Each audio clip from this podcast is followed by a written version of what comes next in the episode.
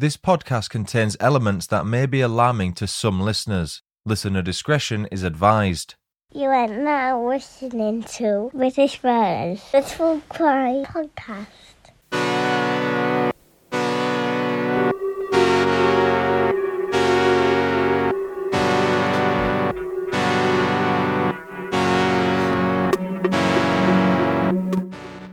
What stories have you got going through your mind then?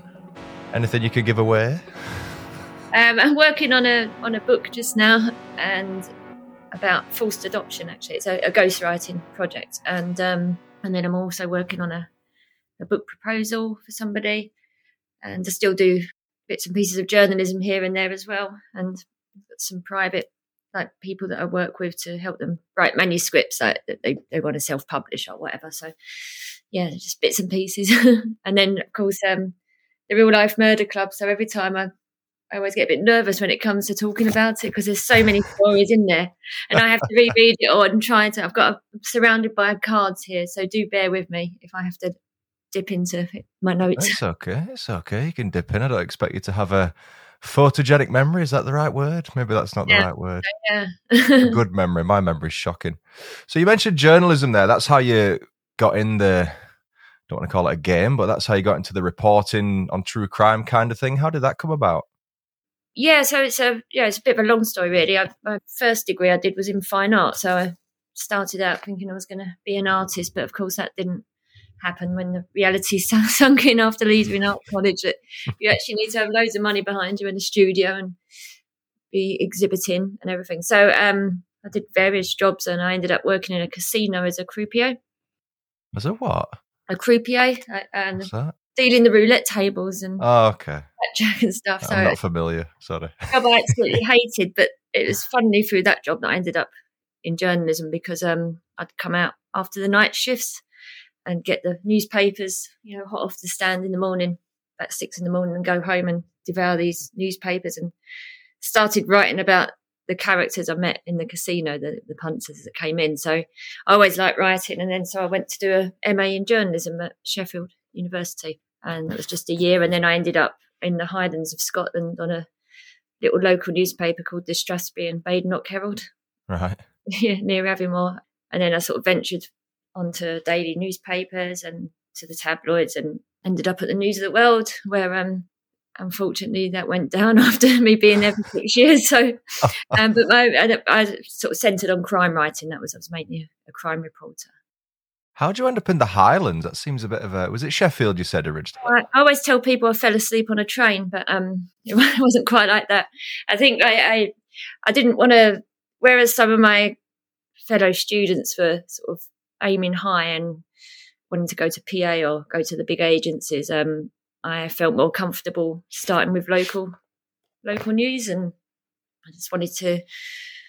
I wanted a change really. I'd always lived in a city like London for many years, and and I just fancied something a bit different. And it was very remote.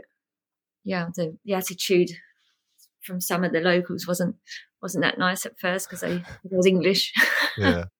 But, um, no, yeah, it was good fun. Um, lots of quirky stories. What sort of stuff are you reporting on up there? Because I can't imagine crime is heavy on the agenda in such a local community. Yeah, it was a lot of local community council meetings. Um, gosh, it was so long ago. This we're going back to like 2000 here, so um, bear with me. Yeah, more, more local stories. Um, there, but there was a lot of death actually with the roads up there. There was lots of car accidents. I remember one poor family. I think two daughters survived, but their parents were killed, and it was really sad. So yeah, a lot of that that went on. A lot of um, hill walking accidents and people getting lost in the hills and mountain searches.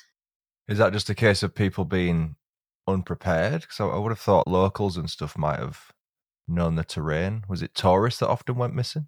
Yeah, often people that um have, you know come up to visit the area, maybe not yeah, not prepared, not wearing the right clothing or Like the outback in Australia, the highlands of Scotland, and the forests and the wild lands beyond the wall, I call it.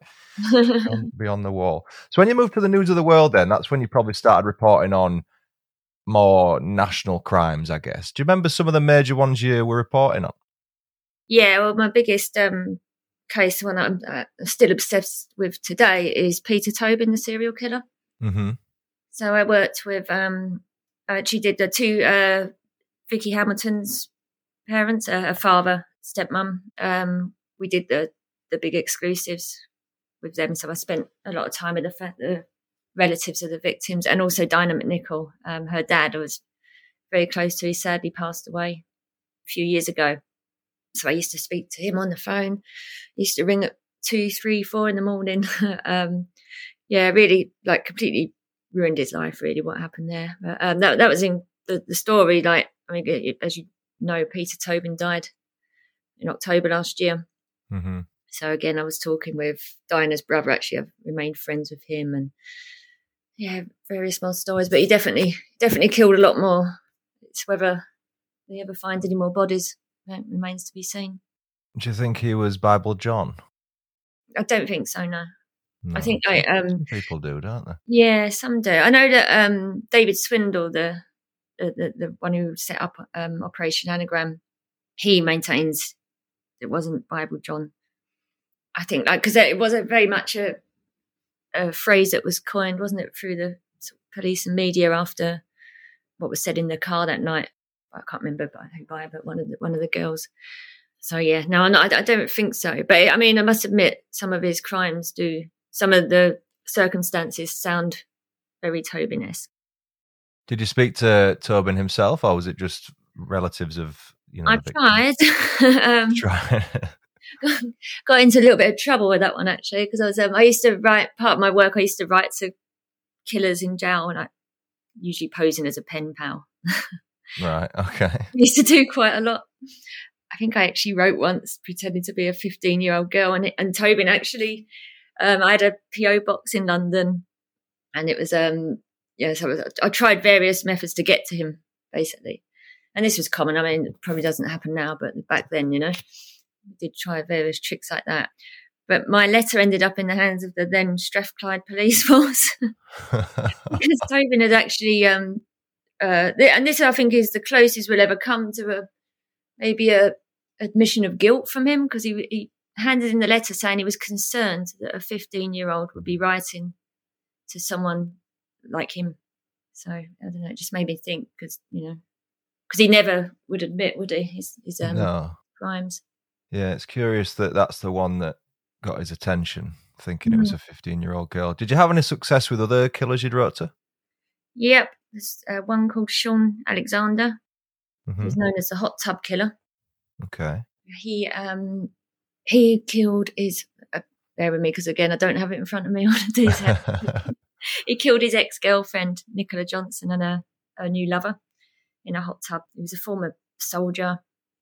Yeah, that was horrific. So I wrote to him. I spoke to him as well. Actually, I had a, another mobile phone. I'd speak to him on and record his phone calls, and it was incredible because he was like he was saying how much he missed his wife, and the first thing he's going to do when he gets out of jail is to go to her grave and lay flowers. And he had a tattoo of her name done while he was in prison.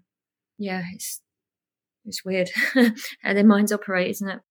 How difficult is it to access prisoners, especially in the UK? Because I've spoke to Christopher Berry-Dee, who spoke to a lot of American serial killers, and it sounds like over there it's far easier to get access face to face. I don't know if it's a right or something. How difficult is it in the UK? Well, this was this was Scotland. I've not tried it in England. I think it's probably more tricky down here. Maybe I don't know, but I mean, yeah, I was writing a lot as a pen pal, and so you know, you, you just wait and see if they respond to that. And then they, they all had mobile phones. You know, this is going back maybe at 2008, 2009. So you'd end up speaking to them on the phone as well. But yeah, no, it's relatively. I mean, I know there was a couple that I used to visit as a journalist. So they'd- give me get me visitor passes, and I'd go and chat to them and end up with storage. You couldn't take a notebook in or anything like that though. So it's um, you know, you have to go through all the security. I remember going up to the, you know, the former Peterhead prison. That was to visit a sex offender actually, and that was an interesting visit because I'd go like every other Friday, but once when I went, I ended up um chatting to this lovely elderly couple that had come over from Northern Ireland and they'd gone to see their son. And we went into the visiting room. This guy who they were visiting like looked up and waved at me And then the mum brought over a bag of crisps and a can of Coke, and she said, It's, it's from my boy. So I'm thinking, I recognise that face. And then the guy that I was visiting said, Oh, that's the limbs in the loch killer. Jeez. yeah, William Beggs. Uh, so that was, yeah, that was interesting. But the, and the parents, they were like, you know, we're going to keep fighting. He's innocent, you know. Yeah, they were really sweet. But yeah, so it's bizarre the situations you ended up in. When I think of it now, it's like, oh, I think I must have been a bit crazy, really. But it must be strange saying it out loud and, and, thinking, actually, this sounds a little bit abnormal. Yeah, I don't know how safe it was, really. What's it like when your phone rings and say you've saved the number somehow and it's, you know, Mr. Killer? That must be anxiety inducing, I would have thought. Yeah, but back then I think it was like a little pay as you go phone, you know, that it just came up the mobile number. I just recognized the mobile number where they were ringing from. But I knew that it was them because it was just on that phone, if that makes sense. I didn't yeah. my private number. Okay, right, okay. So that so both of you had basically. Yeah, but you do feel it does make you, especially when like a lot of them, these male prisoners, they they're cooped up. They start going down the line of wanting phone sex and all that, which oh, so you have to steer them away from that, but still try to keep up the pretense, you know. Like so, it's yeah, it's it's not nice. It's not not something I'd like to do now. Put it that way. Did they ever try and sort of pick for information about your life and you know maybe where you lived or to try and give away some personal information about yourself? Yeah, but I only um not when I went as a journalist, but when I wrote to people as a pen pal. Obviously, they did, but then I I had to keep a folder of the character who I was. right. Okay. Like a method actor. Yeah, completely different to, to who I was. I'd usually try and keep it quite simple and and say that I was into like you know soap, soap operas and shopping and girly stuff. You know? Right. Okay. Yeah. Sort of stereotypical. Yeah. Yeah. Yeah. I'm with you. I'm with you. So I think when I was sort of looking up your profile, I know you've got a website, right? First, actually, what I want to ask you, which I haven't asked you yet, is how do you pronounce your surname? Stow. Stow. Okay. I had, st- I had Stow in my head. I have this habit of saying people's names without asking them and then just making a fool of myself. So it's Stow. That's good to know. Stow. Good to know. I don't mind though. I'm not. I'm not precious about it. I'm, I'm, I've got a different married name. That's it's actually my maiden name, Stow. But I've, I've always okay. kept it for writing, so I'll keep it for, for my writing work. One thing I like to ask people that do ghost written work mm-hmm.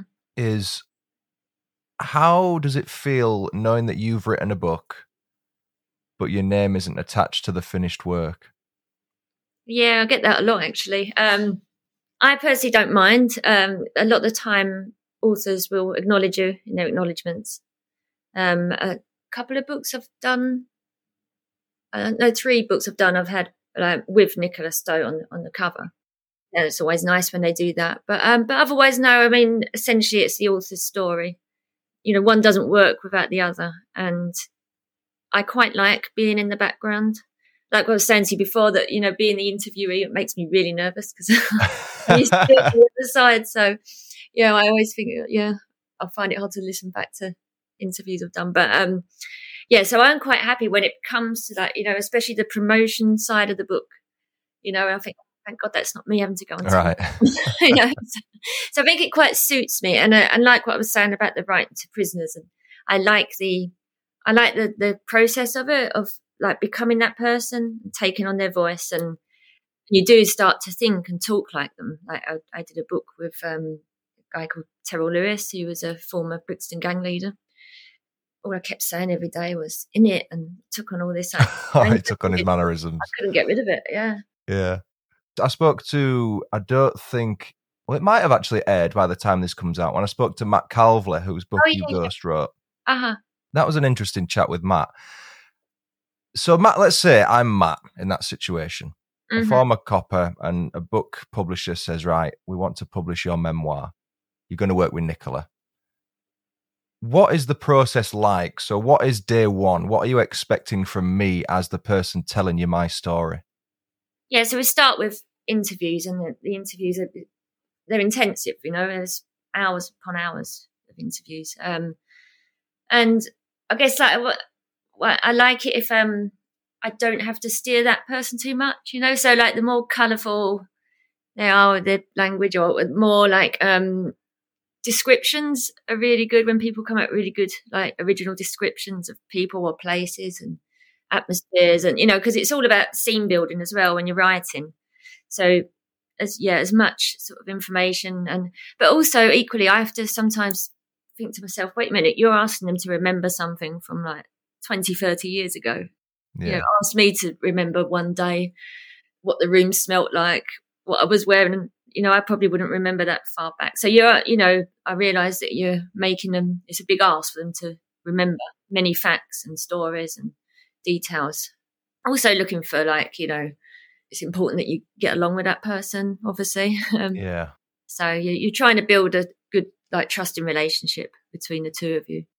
How much license do you have for embellishment when it comes to things such as the scent of a room or you know the, vivid description of a place that they might not fully remember is there any kind of give as far as your creative freedom yeah and i mean i always run everything i write is given back to the author and they can take stuff out if they want, or, you know, I'll just say, look, you know, I've added a bit of detail here just to create a bit of atmosphere. I mean, I don't think anyone's going to sue over me creating a smell in a room or something like that, but, you know, or over like something someone was wearing. One of the big things is changing names, obviously, of people that not aware that the book's being written or uh, have not given their consent to to be in the book. So we'd change names, and sometimes it's like an advantage to to do make those changes to protect people, you know. So um, so to disguise sometimes scenes if it's a, an issue of someone being identified. Right. If that makes sense. Oh, totally. Yeah. Is there a certain type of crime that you prefer to write about or report on? So, for example, it could be something like murder, which is the extreme level. It could be something like fraud or mass disasters. Is there a particular area that you prefer, or is it just anything will sort of tickle your fancy? Yeah, I think um, I did one recently called No Safe Place Murdered by Her Father. And this was the sister of um, the honour killing um, victim, Banaz Mahmod. I don't know if you're aware of that case. And um, murdered by a, a, a, plot was orchestrated by her father and uncle and male cousins. Okay. And raped and killed her and put her in a suitcase and buried her in a garden in Birmingham. So okay. this is her sister, Bekhal Mahmod, who's now in witness protection. Uh, she gave evidence against her father and uncle. It was, it was such a brave thing to do. And the, honestly, the bravery of that woman, she was absolutely amazing in terms of a brilliant interviewee and for what she's been through. So I think it's, you know, like, I like the focus to be on the victims and those impacted by the crimes, you know, rather than oh, let's write about this serial killer. So it was the same with the Peter Tobin. It was the what struck me was the sort of affinity I had with them them girls because they were around about my age, both out.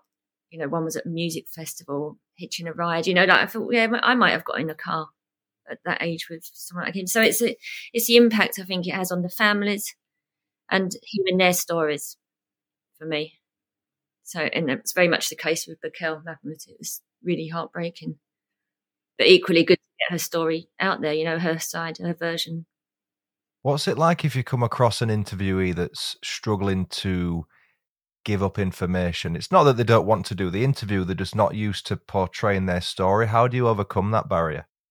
Yeah, so so you mean like you're asking them stuff and you only get one word answers or yeah so it could be i suppose asking open questions is a method but even then if they're not really offering or elaborating on what you're asking yeah, I mean, you you can usually like sort of steer them in the right direction, or like sometimes I might send them like an example of a chapter I've done from another book to say, you know, for this with this interviewee, we had to do. You can see how we built this scene, or the, the level of detail involved, and they've offered, and you know, like it'd be good if we could create something like that, or or usually, uh, touch wood, I find that um, if it starts off a little stilted, it as you get into the interviewing process because it's new for them as well often. But as they get into it and they realize, you know, the more questions and answers or, you know, dialogue that they they start to sort of give this stuff naturally, like offer more detail and and they and they remember more as well. That's what I've noticed.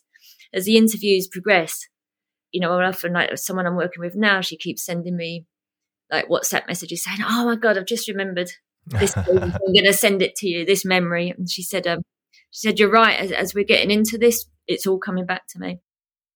Some people see it as a almost like a form of therapy. I know that was the case with Bekhal. She she she she was upset when the interviews ended. Bless her. Um, she she just really enjoyed talking. It was like sort of therapeutic for her. It makes sense because I guess it is kind of, th- especially if they've not really talked about it outside of the family. Yeah, it probably is quite therapeutic for them. With that in mind, then, do you think that you would maybe save some of your more pertinent questions, I suppose, for maybe not the initial session? Maybe use that first session to break down that barrier and then you can move on to something when they get a bit more chatter. Yeah, definitely. And one sort of thing I did with Raquel, I mean, we'd have like three hour long interviews and on Zoom, and a lot of it was during the, one of the lockdowns. Um, but we did like I managed to get. She was brought up obviously from from Kurdistan, moved, fled to Iran with her family, and they, where she spent about eight years before coming over here as asylum seekers. So she spent a lot. She there was a lot of background about growing up in Iran, and she was really interested in all about the cultures and uh, horrendously strict, horrible father monster. But she also has some fond memories. So we went on Google Street View and turned on, on the big computer and turned it around, and she was able to direct me down all these roads. So we got a real colourful, um, you know, I could see it as well as hear what we're saying about the, about the areas, and we sort of it's like a bit of a trip down memory lane for her. She she enjoyed that, and um, yeah, so the little things like that that really does bring people out of their shells. And but yeah, you do like your question was the more pertinent questions. Yeah, we did a lot of you know talking about the past and her growing up, and but then when it came to the the stage where she talks about finding out that her sister's body has been found, that was you know that was really heartbreaking. And so, but that was well into we I left that right till the, the end. You know, we obviously it's towards the end of the story anyway, but um but yeah, you don't you don't go straight in with, you know. Yeah, that would be a little bit uh, tasteless, I would say. Yeah. yeah. Do you ever visit areas? You mentioned Google Maps there. You might have a look and they might take you on a journey. Do you ever visit places that they're referring to to try and get a real feel for the place? Yeah, um, I'm trying to give you an example. I think of. Um, I do. I mean, especially if they're in London. Obviously, I'm based in London. I'll, I'll go along, even if it's like just somewhere a museum or something like that that's in a scene, I might go there. Or if, if, if there's an actual address where someone lived or, and it's, you know, doable to get there, I will do. Yeah, that, that's important to get a feel of the, the place. Yeah, I would imagine that's probably gets the creative juices flowing a bit more than I don't know about yourself, but I'm a, I guess a practical learner, if that's the best way. So if someone showed me something, I'd find it hard to interpret and write about that. But if I went somewhere, yeah, and did something for, I don't know how you are with that, but that's how I would particularly be. I think certainly there's like been pubs. I think it's the one, the Blind Beggar in Whitechapel for for one book I did. Could be. And I remember going in there just to get a feel for the place. Do you get many chatty landlords in pubs? Yeah, some um I'm sure I'm, I can't even like really. It's me trying to remember now that day I did that because we're going back to 2012, I think it was for yeah. book I was doing with Jimmy Tippett, South London former gangster. Yeah, I think um yeah, well you get chatting to people in there. Usually, uh, um, yeah, I usually end up talking to somebody. What's their opinion when they think, oh, here we go, there's someone else writing about it? sometimes I don't tell people what I'm doing. You're just being nosy. yeah. yeah, I don't always tell people, but um, it's a strange reaction you get sometimes to ghostwriting. I mean, well, uh, often the most common reaction is like, "Where's your name?" Like, mm. you know, if you wrote it, where, where's your name? So that you have to explain that concept, especially to family, aunts, uncles, and stuff. Who bless them, always buy and read my books, and they say, "But where's your name?" It's okay. You don't go into ghostwriting to have your name on the front. Yeah, I was going to say, yeah, you must go into it with a certain mentality to think, yeah, yeah. I'm, I'm sort of doing this behind the scenes. What's the step up or difference, I suppose, then between your book that by the time this comes out, your book will have come out? So it's the Real Life Murder Clubs, Citizens Solving True Crime, February 1st, 2023, the release date, Ad Lib Publishers what's the difference? I know you said you kind of sometimes don't always like being in the spotlight as far as marketing and talking about the book, but going from being a ghostwriter and being able to let whoever the book is based on deal with that, what's that change like for yourself? How have you found it? Um, it was terrifying. really terrifying, especially when I was writing it because you feel very exposed all of a sudden. You know, with ghostwriting, you are used to being behind the scenes and like, oh, and then once you finish that project, you move on to something else and you can sort of, well, someone else is doing all the promotion, you can on with the next project. But um, but this was a very much like, oh my god, that's going to be my name on it, and what if it gets terrible reviews, and all these things go through your mind, and and you and you think, oh, you know, really got to be on the ball with this one because I can't make any, mis- you know, not that I make mistakes, but you you are very conscious of how your writing comes across, and you know, because it is your name on that cover. So it was a bit bit terrifying, but at the same time, it's it was nice to do do something as as, as me, you know. Yeah. The story will continue after these quick messages. And now, back to the story. I think exposed is a good word to describe it. I think that's how I would imagine it feels. Yeah, yeah. It's like, I don't know, all of a sudden you just laid bare in front of everyone. yeah. You're no, no longer anonymous kind of thing. But what inspired the book, though? I know the cover and the kind of play on the book is tied in kind of with the Richard Osman.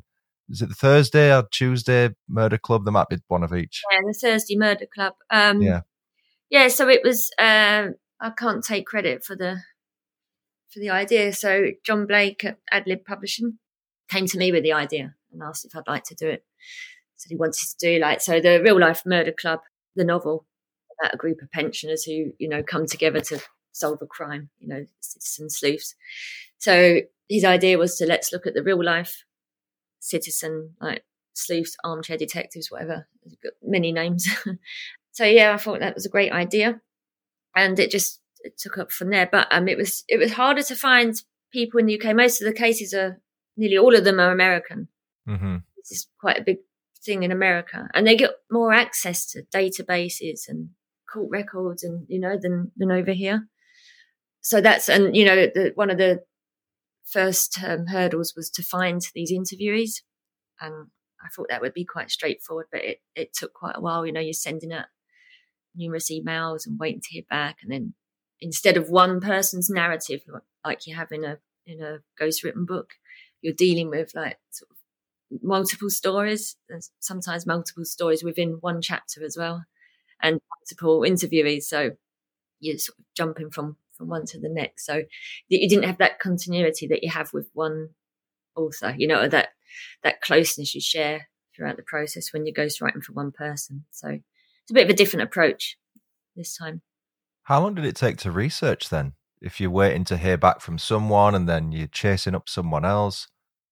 Oh gosh, I'm trying. I mean, I can't even remember how. Like, yeah, you're you're constantly researching. Like you're talking to one person, then you're researching. The research was a big part of it because you you know it's there's lots of dates and court cases and victims and you know along with the processes of what people were doing. The one of them was a creating artwork, cold cop, and and then like you so you're you're talking about what they're doing as the process of being a like, armchair detective, but also you've got to have all the details of the cases that they're investigating. So there is a lot of research. There's many hours, months spent on this. That is the thing about true crime, isn't it? Is you can't really get the details wrong, and it's all details. Whereas yeah. with with someone's autobiography, they tell you a story. You might agree on some kind of embellishment, I suppose, in a little way. But yeah, with true crime, if you get something wrong, people will pick it up like that. Really difficult as well because like sometimes you're relying on online information. Yeah. And one news article might be wrong. They might have an error. So you have to like double check and you know, you have to, you, will know yourself. You have to keep yeah. like double checking and then checking like official records. And so you, it's a lot of back and forth to make sure you've got the correct information. Yeah. And I was terrified all the time that you're going to get something wrong, you know? Yeah. I remember I had on, uh, was, oh, I forget his name, a former guest, apologies, John something. And uh, he put a tweet on the other day, actually, and his book was based in Leeds, where I am. Mhm. and instead of it re- referred to York Road as the A64, but on one occasion it was down as the A46, Oh no. just the wrong way around. And someone had felt the need to reach out to him, and I think it was several people. And he's like, "I'm aware, I know what the A64 is, Well, but it's yeah, if you done as well when you're tired. Like, a, lot, lot of the time when you're writing these books, I mean, I, I think I was up all night one night on, on this, you know, and um, you're so tired.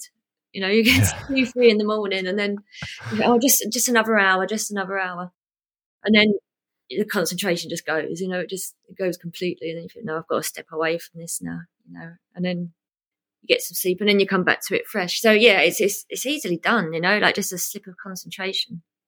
How did you pick the stories in there? Were there some that you definitely wanted to focus on, or was the one that you started with and just branched out? Um, the well, the Luca Magnotta one definitely because I watched the Netflix series. I won't say the title. Um, you can say it; it's fine. yeah, um, yeah the, the don't don't fuck with cats. There you go. I couldn't actually get hold of Deanna Thompson or John Green, who are the main sleuths in, that were featured in that documentary. Despite several attempts, I couldn't get to them, but I did get to a few, a couple of other people. Uh, one of the other sleuths. What is interesting what you say about um, people like difficult interviews. I actually went out to um, Croydon to meet one because I'm thinking, great, I've got a UK person. And when I got there, I met her in the cafe and should we say this, but she couldn't, unfortunately, she couldn't remember anything. So Oh God.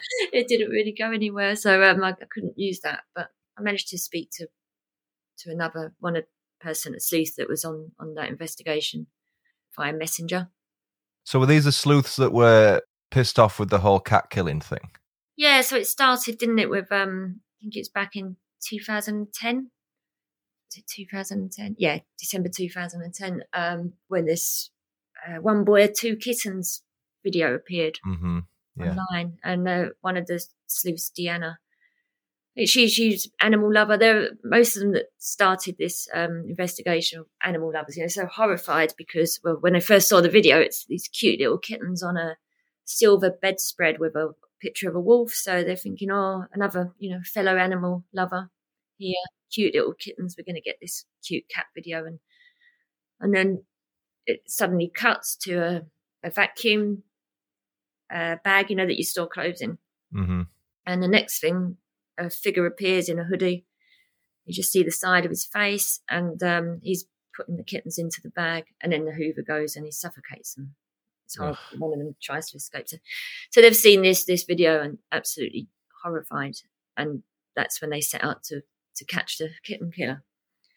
Obviously, more more videos um, emerged after that as well. Was there sleuthing directly linked to him being caught for the murder? Because he murdered, was it a Chinese man that he murdered who'd sort of either come across and was hiding, was he hiding his sexuality from his parents or something? uh, something like that. He was he was a yeah Chinese student, um, Hmm, that's it. Montreal. Yeah, uh, Jun, Jun Lin. And he was seen on CCTV at Luca Magnotta's apartment in Montreal, but obviously that's that was later when they knew he was the suspect. But no, they they helped identify Luca Magnotta. Right. Um, but they they'd gone to, they'd taken information to Toronto police and nothing ever got done about it. So I think they when it emerged that he was he was the suspect. Obviously, their their biggest fear all along because he he posted two more horrendous cat videos. One where he fed kittens to a python. The other where he's drowning one in a bath, like attached to a mop head. It's just horrendous. So their biggest fear all along these sleuths was that he's going to kill a human next. That was, and that was what one of them said to me. He's going to, he's going to kill a human. So that was their their main concern all along. And of course, un- unfortunately, they turned out to be correct. Jesus. They say it starts with animals. It always starts with animals, doesn't it? Yeah, yeah. There was um Mark Mendelson, who was a retired homicide detective. He has solved dozens and dealt with dozens of murder cases over the years. But he said when he watched that video, and his actual words were, "It blew me out of my chair." Like he said, "I've never of all the things I've seen." He said, "I've I've interviewed people that have admitted killing someone, chopping them up into sixteen pieces. I think it was, eating them, and all, all these things." He said, but he's never seen anything like that. It's um the video of him killing Jun Lin. But one interesting thing this retired detective said to me, Mark Mendelson, was that he said what he found strange was when killers admit to murdering someone when they're sitting there being interviewed. He said that a few times, like one guy said, like, oh, I'm, I'm knackered. Like this is one who cut someone into 16 pieces. Or I can't remember the exact amount. I think it was something like that. And he said they're, they're complaining about the exertion of the job they've just done. I mean, it's just, yeah, You can't make it up, can you? yeah, it's horrendous. I think the most intriguing story from your book, which is probably the most notorious, is the Golden State Killer. Mm-hmm. Because I know how he was caught really fascinates me regarding the genetic genealogy or something and running it through. I didn't know the story of the the sleuthing that had gone on prior to that. It was a lady called Michelle. Yeah, Michelle McNamara. Yeah, really sad story that actually. What do you think?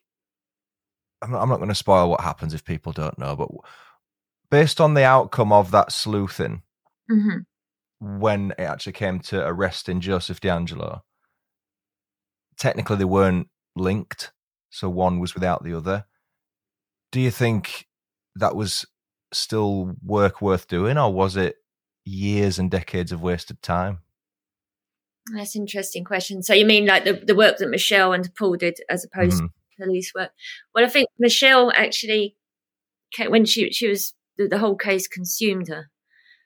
She had good connections with with detectives, and Paul Holes, the, the guy who cracked it eventually, was was one of them.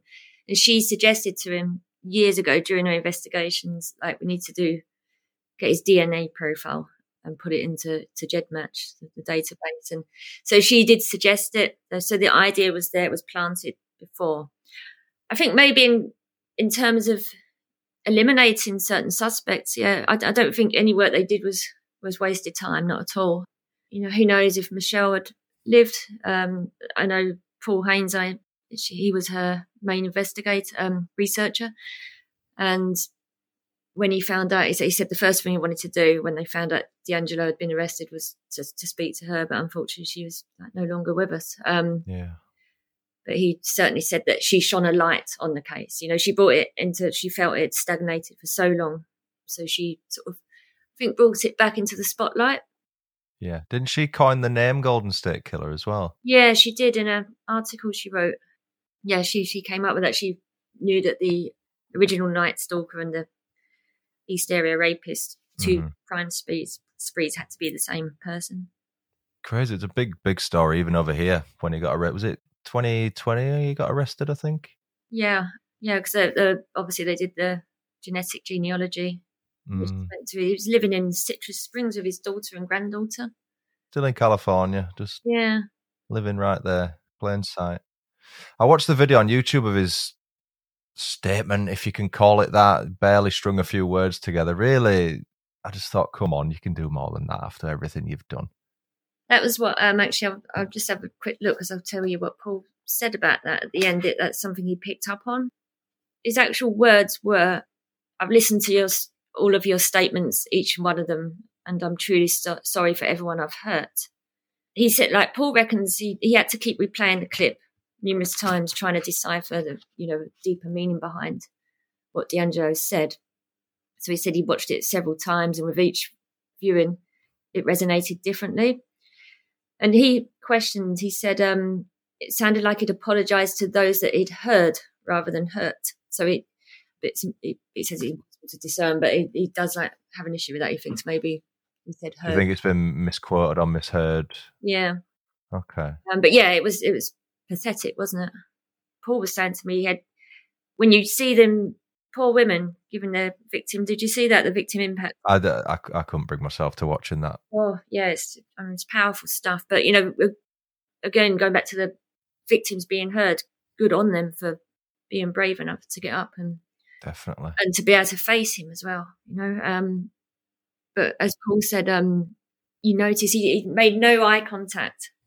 Must be so frustrating that. Can you imagine 40 odd years and then you're finally face to face with him and all you want him to do is to look at you and acknowledge what he's done and he won't even give you that satisfaction. Yeah, because he used to. He had a habit of um, and Paul was saying he noting that body language that it was sort of it it tied in with DeAngelo would often like go into a corner after raping one of his victims. He'd go into a corner and sob and cry, and it'd say like when he was when he was attacking these women, "Don't look at me, don't look at my face." He always wore a ski mask, and so Paul reckons it's to do with that. That um, you know, he didn't didn't want to be seen, and as you say, facing people with whose lives he'd destroyed, basically.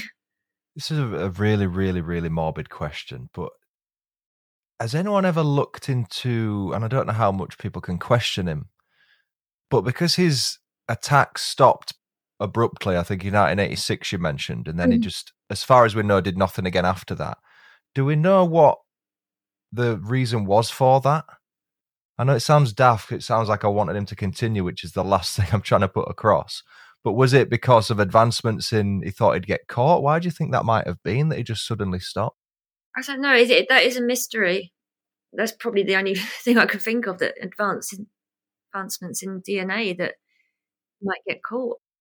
The thing with his case as well, which interests me, not just for him but his age range, is that especially in the UK, we're seeing a lot and lot more people of that senior citizen quote unquote age range getting put in prison because of historical crimes now coming to light with advances in technology. Is that something you've been more aware of doing your crime writing? Yeah, definitely. Um, I'm trying to think of some examples. Um, there was one recently in the news. I don't know his name, but it was an old guy, and most of these are historical sex crimes mm-hmm. as opposed to murder. But then you've got like David Fuller, he was uh, arrested, and then they found the other stuff with the dead bodies. Yeah, yeah. He's just. I just wish the technology would have been around then. Yeah, yeah, definitely. Because they say all these serial killers, US, UK, in the 70s and the 80s, it's essentially because they were too difficult to catch, too difficult yeah. to trace, inexperienced. Officers had never seen it before. Yeah, definitely. Also, like, um, obviously, technology is one thing, but I think also, like, I've noticed, particularly in sort of sex abuse cases, like people are coming forward.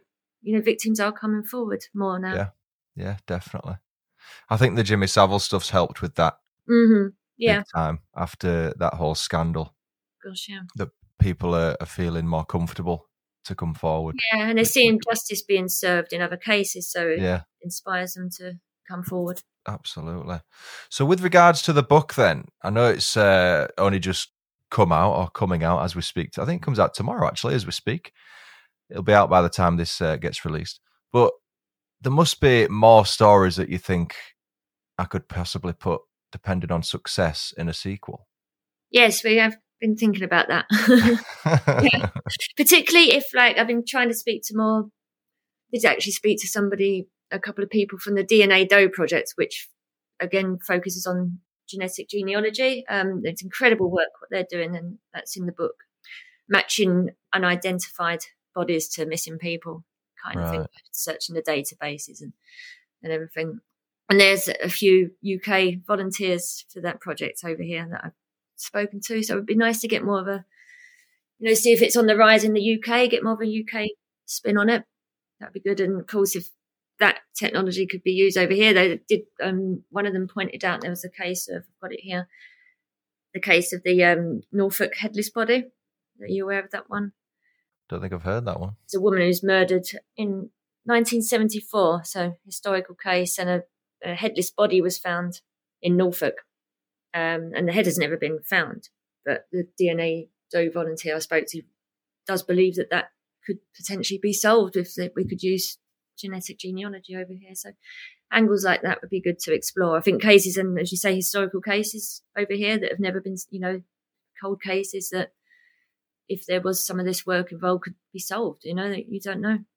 Yeah, the advances are amazing, especially with that case, the killers probably thought if I dispose of the head, odds of me getting caught are drastically reduced, which so far is clearly the case you can, you can seem to get DNA off anything these days. I know. Like bones and and all these are obviously these ancestry sites and people were, you know, sometimes people are finding out. I mean, what do you do if you you do one of these tests and find out you're related to a serial killer? That must be. It's weird in a way because these websites are kind of getting people to voluntarily give up their DNA without even having committed a crime, mm-hmm. just for human curiosity. Yeah. So there's the databases are getting constantly more and more full without you even committing a crime. More for like a family tree perspective and, you know, Yeah, Reddit. yeah. But, um, but there is that possibility that you're going to get a shock, exactly. out- Yeah, some dark secret about your family or, you know. yeah, that would be absolutely. Can you imagine that? Oh, Yeah. by the way, you were related to some killer from the twenties. Oh, that's why they never talk about great great granddad John. Yeah. That's why. but yeah, so good luck with the book. Again, for everyone listening, it's Real Life, The Real Life Murder Clubs, Citizens Solving True Crimes. It's got a similar cover to uh, Thursday Murder Club. Is it the same publisher or no, no, is it not? Is there any legal issues with the cover? not that I'm aware of. It's a very clever cover, I must admit. It sells as well as the murder clubs at well. um, Yeah, you might get a few accidental sales in Waterstones, perhaps. I'm only joking. I'm sure it'll be great, and I hope the uh, the marketing and the launch and the sales do great for you. It's oh, been lovely speaking to you. As and when, if you do manage to do a sequel, more than welcome to come back on. We could chat about that. Thank you. But uh, for now, everyone, this has been Stuart and Nicola, and thanks for listening.